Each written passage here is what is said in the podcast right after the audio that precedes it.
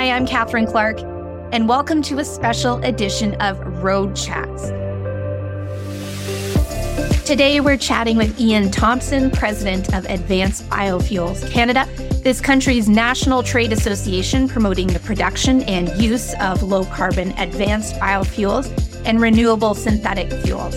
Ian has over two decades of experience in the clean fuel space, and he's here today to talk to us about biofuels, clean fuel solution, and Canada's bioeconomy.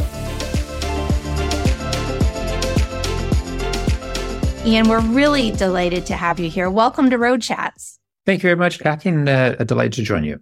Well, this is the last of our, our special series on net zero, net possible. And we've been talking about the, the energy agnostic approaches to achieving net zero. And net zero is a, a huge term. It's well known now, not just by people who are embedded within industry, but also by Canadians in general. And and what's been clear is that the bioeconomy is going to play an important role in our ability to achieve net zero. So I thought maybe what we should do is start with your thoughts on how Canada is situated in this conversation and the extent to which it's already on the cusp of seizing the opportunity at hand to reduce emissions in fuel supply. The term the bioeconomy is a really big term, and I, I get my hands around it by um, by really uh, focusing down on the fuels level. And, and that's relevant because transportation emissions in Canada are a really significant part of our greenhouse gas profile. And uh, Canada is a really unique country when it comes down to looking at the opportunities from biomass to um, replace fossil fuels. We've got a, a really significant world class petrochemical sector and, and we're a significant exporter of fossil fuels, but we can really say the same about the opportunity on the bio side. We have, on the one hand, a, and this is a complexity, it's going to challenge us. We have a vast, cold, sparsely populated country and for which workable solutions that, that work elsewhere. And people talk about what the Europeans are doing. Um, but it's really hard to translate that. Um, and then on, on the other hand, though, we have you know, huge, huge buckets of, of feedstock. We've got this world class know how in our chemical sector and petrochemical sector, um, how to transform those biomass into low carbon fuels. And, and increasingly, those fuels are compatible with every vehicle on the road today, and they will well into the future. So that's really kind of the, the high level. You know, we've got a, a challenge in front of us when it comes to decarbonizing transportation, but we've also got some remarkable things going for us. So, can you talk to us about what you see moving forward? I mean, obviously, there's a big role for for federal and provincial governments to play just in terms of regulation and moving the dial on this issue in general because it sounds like industry is there industry's already moving things forward. So what have federal and provincial governments committed to in terms of biofuel mandates up to this point? Have they committed anything? They have and canada has a, a whole kind of weave of federal and provincial regulations that that cover these. And sometimes people are concerned that there's sort of overlap and we're kind of stacking all these policies and they actually can work very well together. So at the the federal level just last july the clean fuel regulations or a clean fuel standard was finalized and we are now starting to see a lot of activity in the fuel sector and from biofuel uh, and synthetic fuel producers to um, produce the fuels for us. So that regulation will follow to a good degree regulations that have been in place for well over a decade before that, starting in 2010 in California in 2013 in, in British Columbia, and then starting to the Europeans have also taken on their form of uh, regulation, kind of a low carbon fuel standard. And it's really straightforward. It looks at carbon in fuels the same way that we looked at lead in gasoline and uh, sulfur and diesel, and it's a it's a physical component of fuels. And we said we are going to reduce that carbon in fuels, and we gave the obligated parties, which are fuel suppliers, a whole lot of options on how to do it. So it's very much a largely technology neutral, performance based regulation, and it just requires gradually over time the reduction of carbon in, in fuel. So that's the federal regulation and it, it goes out to 2030 and what happens after 2030 remains to be seen. But in British Columbia, we have a, a pretty good example of, of how that works because we've had a similar form of regulation starting really a decade ahead of that in 2013. And that regulation has been um, a couple of times increased and um, moved forward as it comes close to expiring. Uh, and it has generated remarkable um, success in attracting capital to British Columbia to build refineries. It's actually had a real hand in the building of the large bio uh, renewable diesel facility that is planned by Imperial Oil in in Edmonton. So that's the impact of the federal regulation based off a uh, an earlier one in British Columbia. And then if you march across the country in Alberta, Saskatchewan, Manitoba, you find fairly traditional renewable fuel uh, mandates. Those require minimum percent content in gasoline and diesel. Ontario and Quebec have got slightly more complex regulations that bring in the idea of carbon. So they don't just say it's got to be renewable. There's some requirements around carbon. And then New Brunswick uh, and the other Atlantic provinces really don't have any form of uh, regulation at this point. 80, 85% of motive fuels are covered under the provincial regulations that I mentioned. And then, of course, you've got the overarching um, regulation. They, they fit very nicely together. That's really just a scan of what we have on the ground in Canada. You're actually super positive about the fact that, you know, of course, different provinces have different approaches. Then we have the the federal government also implementing its own its own strategies. But part of the problem with that is that you really do need to find ways to ensure that these strategies work together effectively so that they're not overlapping so that industry can move forward effectively so that technologies can be put in place that work everywhere instead of industry needing to kind of parcel out what it does in Ontario versus what it does in BC, which in a lot of cases is just not great for business, along with not being great for the environment. So, how do we design these kinds of strategies so that they don't overlap and that they do reach the end goal of achieving net zero?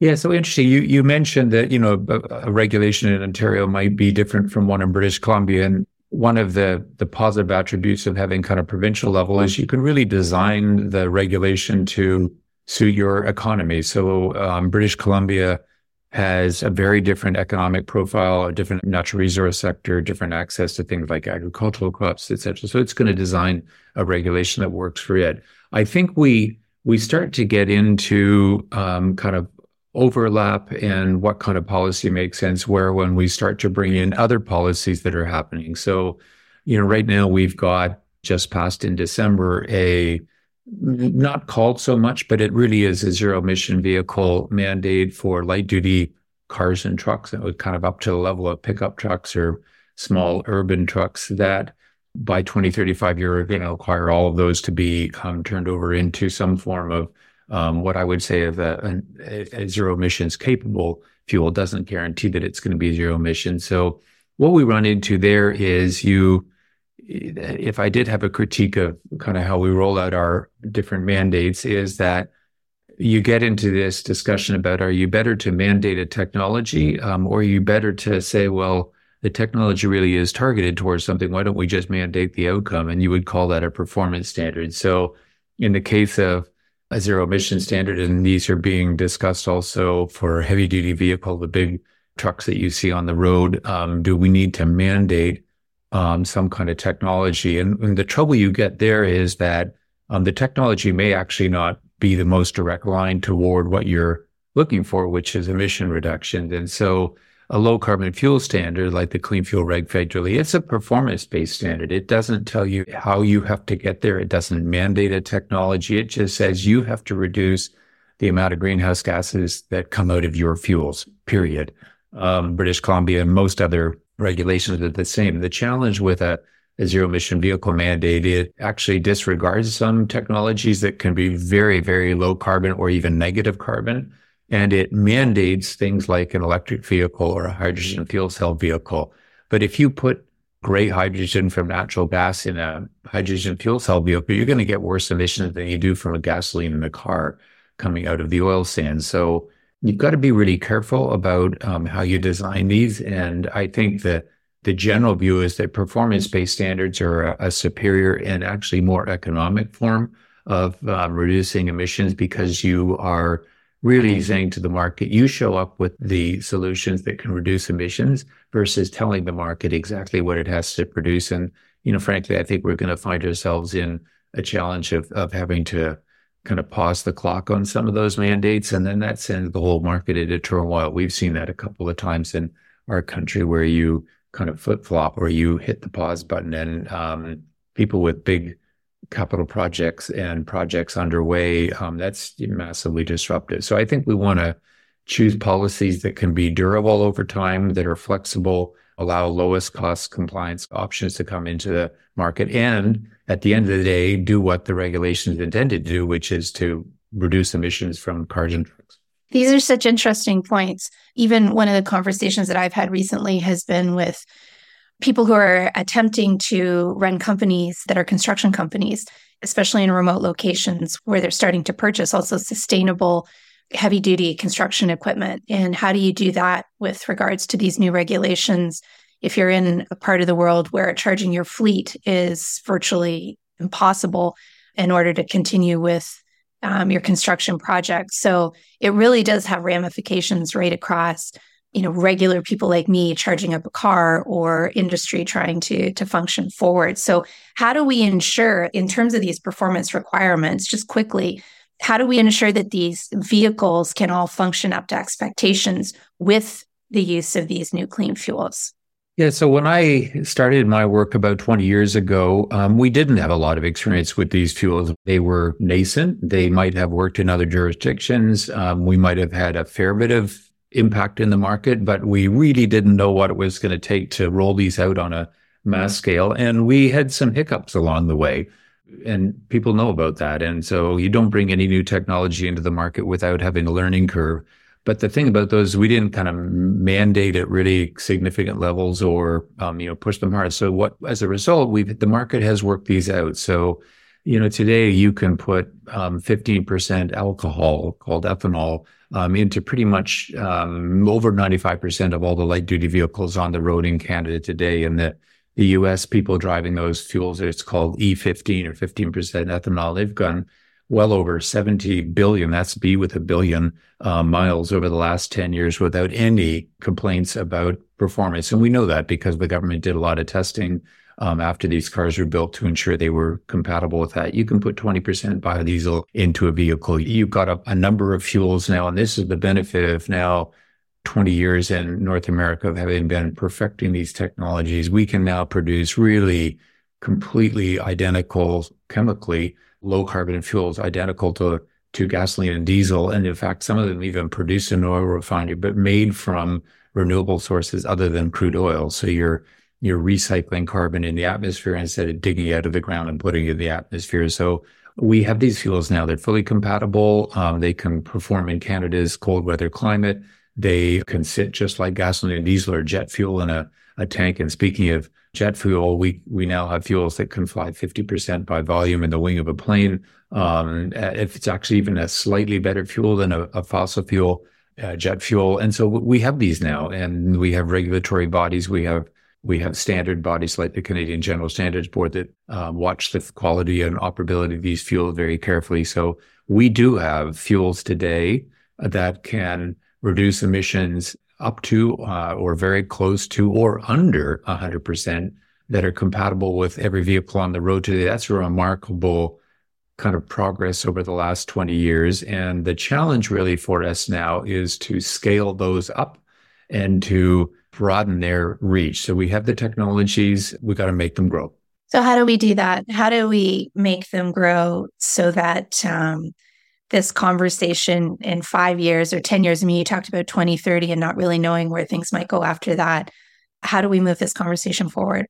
We need to move forward quickly because scientists tell us that taking a ton of carbon out of the atmosphere um, this year is a whole lot more valuable to the fight against climate change than waiting for 10 years. So we can't wait for these other, you know, possibly better technologies to show up and they're going to have their own learning curve too. I think we need to have some very frank conversations about not just whether things like zero emission vehicle mandates can be realized, but if they do get delayed, what does that impact have on all of the cars and trucks that are going to still be relying on fossil fuel. We we want to have um, other options. So we need to have that conversation. Um, and and by the way, you know, a lot of people say, well, we'll fix the critical mineral problem and we'll get recycling on batteries and we'll bring costs down, et cetera. And there's a, a very optimistic view of all of how all the problems will be addressed. And yet, when it comes down to um, liquid fuels today, we say, well, you know, whether it's a pretty static and they've kind of had their best days behind them, which is so completely um, fails to understand the dramatic innovations that are happening in our industry. So, what do we need to do? We need certainty that Canada is serious about producing these fuels. We have about 4 billion liters today of production capacity uh, on these fuels in Canada. We, that is going up very quickly. Um, that will be doubling in the next couple of years, tripling um, as new facilities come online to produce fuels. There's a catch, though. The Americans realize that investing in clean fuels is not just good for climate and to diversify fuels for more competitiveness. It's it's a, an economic development policy, a huge industrial development policy. And so, with something called the Inflation Reduction Act last year, the Americans are are really um, incenting and supporting the the production of of those clean fuels in America. And for some design reasons around the way they've structured it, it's going to be um, make our industry uncompetitive. And so I think it's really imperative that our federal government, in the same way they, have supported electric vehicles and that same way that they're pouring billions of dollars into carbon capture and storage, in the way that they're pouring billions of dollars into hydrogen, clean fuels compatible with cars and trucks on the road today, very low carbon fuels also need support because the need for those fuels is not going away. We're going to have internal combustion engines of every type on the road for decades.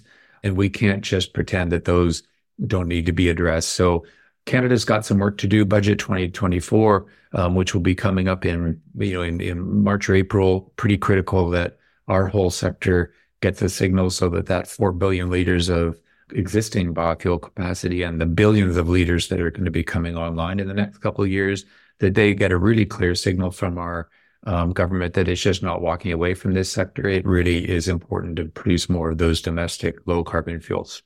This is a great point on which to end the conversation. It's been a fascinating discussion. I really appreciate your time with us today on Road Chats, Ian Thomson. Thank you for joining us. Thanks so much, Catherine. Have a great day.